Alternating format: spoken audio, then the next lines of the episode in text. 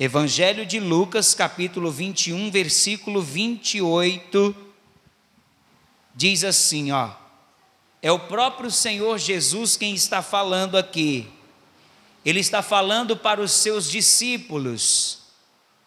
Aqui no Evangelho de Lucas, capítulo 21, versículo 28 diz assim: Ora, quando essas coisas começarem a acontecer, olhai para cima e levantai a vossa cabeça, porque a vossa redenção está próxima. Pode tomar o teu assento, e ao tomar o assento, feche os teus olhos e peça ao Senhor para falar conosco através da Sua palavra. Deus querido, Pai amado, a Tua santa palavra foi lida e vai ser pregada. Quem é o homem para falar a respeito dos mistérios da tua palavra? O homem de si mesmo nada tem para falar, mas o Senhor tem a palavra de vida.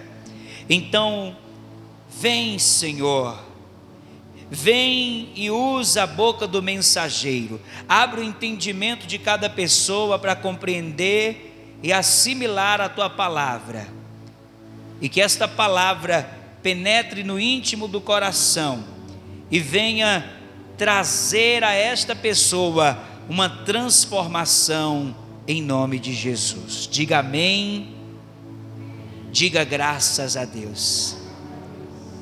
O capítulo 21 do Evangelho de Lucas é um capítulo que fala a respeito dos sinais que antecedem a volta do Senhor Jesus Cristo. Jesus, certa vez, ele estava no Monte das Oliveiras com os seus discípulos, e do Monte das Oliveiras, os discípulos de Jesus vão ver o templo que havia em Jerusalém, era um templo magnífico, um templo com uma arquitetura extraordinária. E os discípulos vão falar para Jesus: Olha, mestre, olha que templo lindo, olha que arquitetura magnífica. Os discípulos vão elogiar o templo. E Jesus então vai dizer para eles: não ficará aqui pedra sobre pedra. Jesus, ele vai mostrar aos discípulos que aquele templo, apesar de ser bonito, ele não iria permanecer de pé. E Jesus então vai despertar nos discípulos o desejo de saber a respeito das coisas que irão acontecer nos últimos dias. Os discípulos, ao ouvir aquela palavra do Senhor Jesus, eles vão dizer: Mestre, que sinais haverão da tua vinda e do fim do mundo? Os discípulos, eles vão ficar curiosos para saber a respeito de quais seriam os sinais que mostrariam que está próxima a vinda do Senhor Jesus. E Jesus então ele vai falar de vários sinais que vão apontar para a sua volta. Jesus vai dizer que haverá pestes em muitos lugares. E se você for olhar para a história da humanidade, você vai ver que várias pestes elas aconteceram no decorrer dos anos. Houve a peste negra, a febre amarela, houve o ebola na África, a gripe suína, a gripe aviária, inúmeras pestes surgiram. Por último, nós vimos o coronavírus. Jesus ele também disse que um outro sinal que mostra que seria uma evidência clara que a sua vinda está próxima, que o, o amor de muitos se esfriará, por se multiplicar a iniquidade, o amor de muitos se esfriará, e nós temos visto isso, nós temos visto o amor se esfriando, eu não sei se você sabe, mas a Europa foi um lugar aonde o evangelho ele foi pregado com muito poder. Da Europa saiu um grande avivamento. Da Europa foi que surgiram os grandes avivalistas. Os grandes pregadores do Evangelho surgiram da Europa, mas sabe o que está acontecendo hoje na Europa?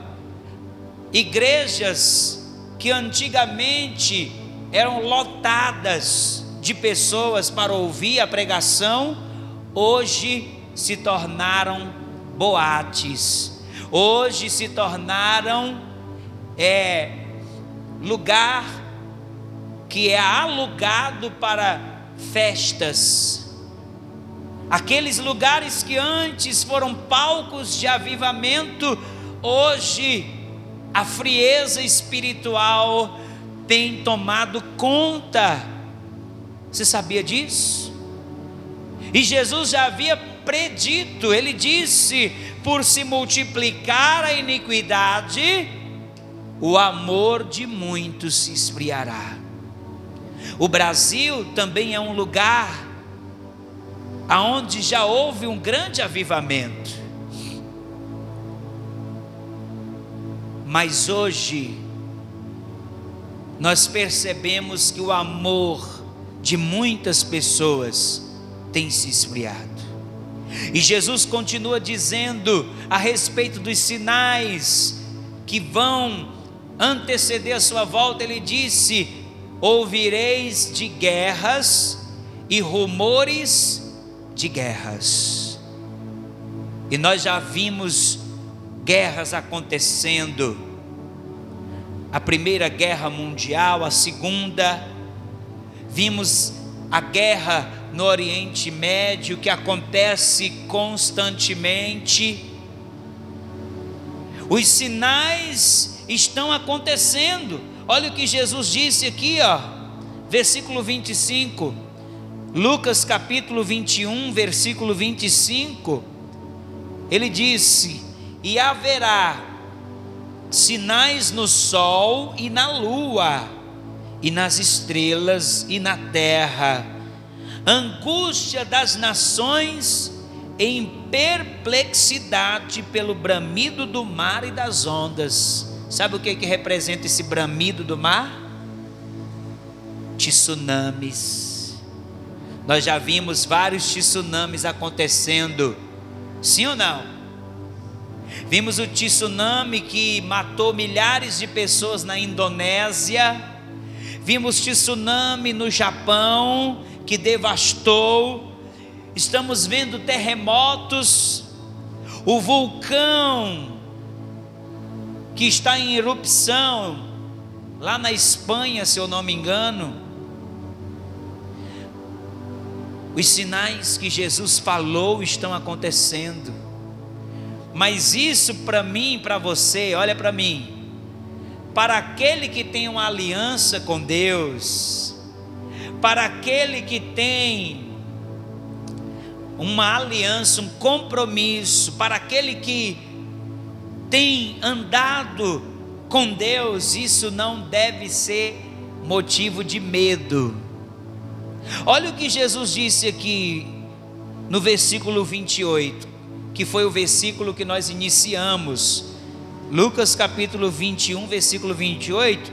Olha o que Jesus ele disse. Ele disse assim: Ora, quando essas coisas começarem a acontecer, olhai para cima e levantai a vossa cabeça, porque a vossa redenção está está o que, igreja?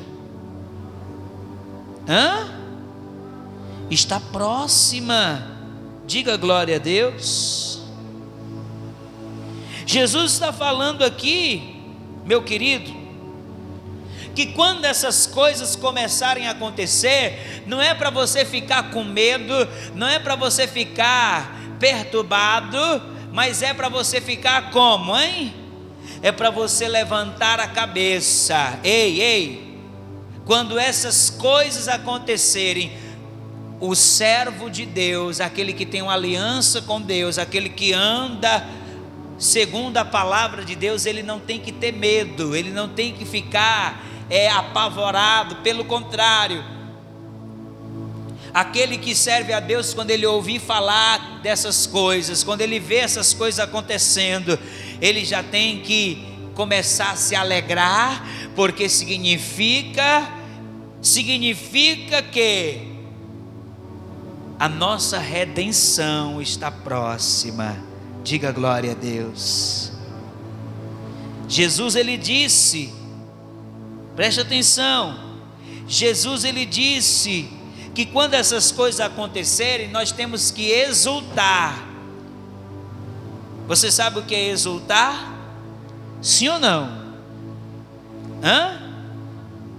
Exultar. Exultar é uma expressão de fé. Você está entendendo isso? Sim ou não? Exultar é o que? Uma expressão de fé e uma expressão de celebração. Nós temos que levantar a cabeça. Ei, quando essas coisas acontecerem, não é para você baixar a cabeça. O que, que significa baixar a cabeça? É você olhar para as circunstâncias e começar a perder a esperança, perder a fé e se entregar ao pecado. Não baixe a sua cabeça, ah, pastor, o mundo está um caos, então você tem que levantar a tua cabeça. Jesus disse: quando essas coisas começarem a acontecerem, levantem as vossas cabeças por que levantar as, as cabeças? Levantar a cabeça significa que os nossos olhos têm que estar voltados para onde? Para o céu. Ei, quando nós vemos essas coisas acontecerem, atenção, atenção. Quando nós vemos essas coisas acontecerem aqui na terra, nós temos que erguer os olhos para o céu e temos que colocar o nosso foco aonde? No céu. Olha para mim. Aonde que você está colocando o teu foco? Aonde está o teu foco? Se o teu foco está na terra, quanto mais as coisas da terra forem abaladas, mais você vai ser abalado e você não vai continuar, não vai permanecer na fé. Os teus olhos, os nossos olhos, o nosso foco, ele tem que estar no céu e nas coisas do céu. Amém? Jesus ele disse, Jesus ele disse, quando essas coisas começarem a acontecerem, levantem as vossas cabeças. Ei, a cabeça fala de quê? Da nossa mente. A sua mente ela tem que estar voltada para as coisas do alto. A sua mente, ei, a sua cabeça, o seu pensamento, ele tem que estar ocupado com as coisas do alto. Sabe por quê? Porque quando Jesus vier arrebatar a igreja, se você for uma pessoa apegada às coisas terrenas, se você estiver com o teu foco nas coisas terrenas, quando Jesus vier, você não estará preparado. Se você é o tipo de pessoa que a sua mente, o seu coração, ele só está girando em torno das coisas da terra, você está priorizando as coisas da terra, você não está se preparando para a volta de Jesus Cristo, então quando ele voltar, você será pego de surpresa. Porque Jesus ele disse: "Vigiai e orai, porque eu virei como um ladrão". Ei, o ladrão avisa quando vai assaltar? O ladrão ele diz assim: "Ei, prepara lá a tua casa, deixa o portão encostado e já vai colocando a televisão lá na perto do portão, já coloca o notebook, o celular, que eu vou passar hoje lá na tua casa. É assim que o ladrão faz? Não, ele não avisa quando vai assaltar. Ele vai de surpresa. Assim será quando Jesus vier buscar a sua igreja, vai ser de repente, quando menos as pessoas esperarem. Jesus ele disse que quando a volta dele estiver próxima, será como nos dias de Noé. Sabe o que, que acontecia nos dias de Noé? Quando Noé estava construindo a arca, as pessoas passavam e viam Noé construindo aquele barco gigantesco. E elas perguntavam: Noé, o que, é que você está fazendo? E Noé dizia: Eu estou construindo uma arca, porque Deus disse que virá um dilúvio. Sabe o que as pessoas diziam? As pessoas diziam: Esse velho está caduco. Esse velho está ficando doido, está ficando louco. Sabe o que acontecia nos dias de Noé? As pessoas só queriam curtir, elas só queriam beber, se prostituir, fazer o que tivessem vontade. Elas não queriam saber de buscar a Deus, elas não queriam saber de buscar ao Senhor, elas só queriam o prazer, elas só queriam satisfazer os desejos da carne, elas só queriam conquistar as coisas da terra. Mas quando Noé entrou na arca, a Bíblia diz que Deus fechou a porta. Quem que fechou a porta? E a porta que Deus fecha, ninguém. Sabe quanto tempo Noé levou para fazer a arca? Quem sabe? Noé levou 100 anos para fazer a arca. Isso quer dizer que muitas vezes ele pode ter sentido dúvida no coração: será? Será que eu vou conseguir? Será que realmente Deus vai enviar um dilúvio? As pessoas que ouviam a pregação de Noé, elas diziam: Noé, há 30 anos atrás você está pregando que Deus vai enviar um dilúvio, até agora não enviou. Aí daqui a pouco passava 50 anos, Noé continuava pregando do dilúvio e as pessoas diziam: Noé, há 50 anos você prega isso, há 80 anos você prega isso. Noé, você está ficando é doido. Mas no dia que Noé entrou na arca e Deus fechou a porta, começou a cair as gotinhas, aquela chuva fina. Daqui a pouco as, a chuva começou a engrossar e as pessoas então começaram a bater. Noé, abre a porta, Noé. Agora nós acreditamos, agora nós cremos que verdadeiramente o que você falou é verdade, mas a porta estava fechada, já era tarde. E aí, meu querido, morreram todos Os únicos que foram salvos foram oito pessoas. Quantas pessoas? Isso nos mostra que não serão muitas pessoas salvas. Sabe por quê? Muitos são chamados, mas poucos permanecem até o fim. Muitos se deixam embaraçar com as coisas deste mundo. É verdade ou não é? Muitos até começam a buscar a Deus, mas eles são como aquela parábola da semente. Aliás, a, parla, a parábola do semeador. Jesus ele contou a parábola do semeador, ele disse que uma parte da semente caiu entre os espinhos. E o que, que aconteceu? A semente brotou, mas da mesma forma que a semente brotou, os espinhos cresceram e sufocaram aquela planta e ela morreu. Pastor, o que que representa essa semente que caiu entre os espinhos?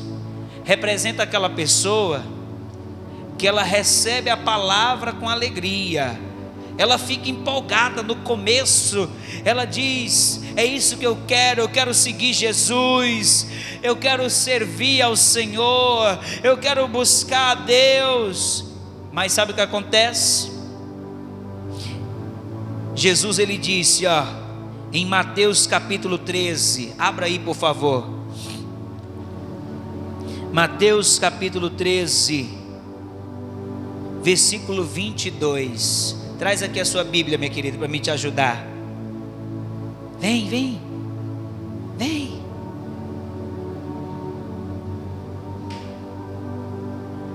Segura aí. Mateus capítulo 13. Pronto, aqui ó, capítulo 13, versículo 22. Quem achou, diga achei. Diz assim, ó. Olha o que diz. Jesus está explicando o significado da semente que caiu entre os espinhos. Ele disse, ó. E o que foi semeado entre os espinhos é o que ouve a palavra, mas os cuidados deste mundo e a sedução das riquezas sufocam a palavra e fica infrutífera. Olha para mim. Olha para mim. A semente que caiu entre os espinhos é aquela pessoa que recebe a palavra, mas o coração dela está cheio de quê? O coração está cheio dos cuidados desta vida. O coração está cheio de avareza, está seduzido pelas riquezas do mundo. E a pessoa ela fica dividida entre servir ao Senhor e satisfazer os cuidados do mundo, satisfazer o desejo do seu coração de riquezas. E aí, muitas vezes, a palavra fica sufocada, a palavra fica de lado, a palavra fica de escanteio. Você está entendendo isso? Sim ou não? A volta de Jesus está próxima, meu amado. E eu te pergunto: você tem levantado a tua cabeça? Você tem erguido a tua cabeça e tem começado a pensar nas coisas do alto? Você tem se preparado? As coisas estão acontecendo, nós estamos vendo que o negócio está mais rápido do que antes. Nós estamos vendo um movimento acontecendo no mundo para quê? Para que haja uma um único governo mundial. Você sabia que quando surgiu a pandemia, os líderes mundiais, eles cogitaram criar uma constituição mundial. Sabia disso? Isso já é uma preparação para quê, igreja? Hum? Para o surgimento do anticristo. Porque o anticristo será será um homem que vai governar o mundo. Ele vai ser um presidente mundial que vai resolver os problemas da humanidade, que vai trazer uma falsa paz nos primeiros três anos e meio. Você está compreendendo isso? Jesus está voltando e ele disse: olhe para mim, ele disse em Lucas 21, 28: quando essas coisas começarem a acontecer, levantai as vossas cabeças, porque a vossa redenção está próxima. Sabe o que é redenção? Redenção significa redimir mediante o pagamento de um preço. Nós fomos redimidos na cruz do Calvário, mas essa redenção só será completa quando nós formos tirados aqui da terra. Quando nós formos arrebatados, nós seremos redimidos. Por que, que nós seremos redimidos completamente? Porque seremos libertos desse corpo pecaminoso e iremos receber um corpo glorificado, semelhante ao corpo de Jesus Cristo. Você está entendendo? Mas você precisa estar com a tua cabeça erguida. Você precisa estar com a tua mente voltada para o alto. A qualquer momento Jesus pode voltar. Como é que está a tua mente? Está voltada para as coisas do alto? a tua mente está priorizando as coisas do alto, você tem priorizado os interesses de Deus, você tem priorizado a tua vida espiritual, você tem priorizado se santificar, se consagrar. Você precisa estar com a tua a tua mente voltada para o alto, meu amado. Por quê? porque a qualquer momento a trombeta vai tocar e só vai ouvir o toque da trombeta aquele que estiver com a sua mente ligada com o céu. Repete comigo, só vai ouvir o toque da trombeta aquele que estiver com a mente voltada para o céu. Amém, igreja? Para encerrar, olha o que está escrito em primeira carta de Paulo aos Tessalonicenses, capítulo 4. Olha o que está escrito. Na primeira carta de Paulo aos Tessalonicenses, capítulo 4. Oh glória! Pronto, aqui ó. Capítulo 4. Versículo de número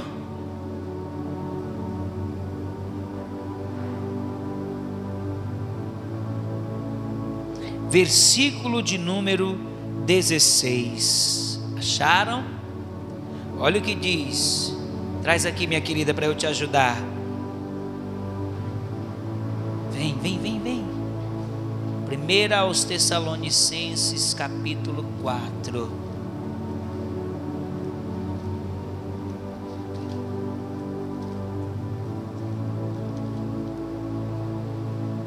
Aqui, ó. Oi? Abre mais. Oi? Pronto, aqui, ó. Capítulo 4. Vamos lá. Capítulo 4, versículo de número 16 diz assim, ó: Porque o mesmo Senhor descerá do céu com alarido, e com voz de arcanjo, e com a trombeta de Deus. E os que morreram em Cristo ressuscitarão primeiro.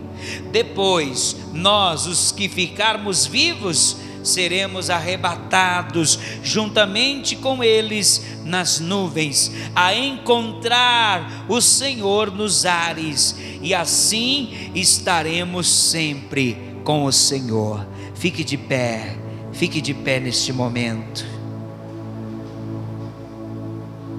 Olha só o que a palavra está dizendo. Ela está dizendo que o Senhor descerá do céu com o quê? Com o toque da trombeta de de Deus. Ele vai descer para arrebatar aqueles que estiverem preparados. Você precisa se preparar. Amém. Jesus ele disse assim: aquele que é sujo, suje-se mais ainda, mas aquele que é limpo, aquele que é santo, se santifique mais ainda. O que, que ele quer dizer com isso? Infelizmente, a pessoa que é suja, quando ela vê as coisas piorando, as coisas dificultando, ela se suja mais ainda. Ei, meu amado, você precisa se santificar. Sabe o que significa se santificar? Se separar do pecado, se afastar daquilo que é pecado e que não agrada a Deus, porque a qualquer momento Jesus virá. A qualquer momento Jesus virá arrebatar o seu povo. Amém? Coloca a sua mão sobre o local do teu coração. Coloca a sua mão sobre o local do teu coração e ore assim.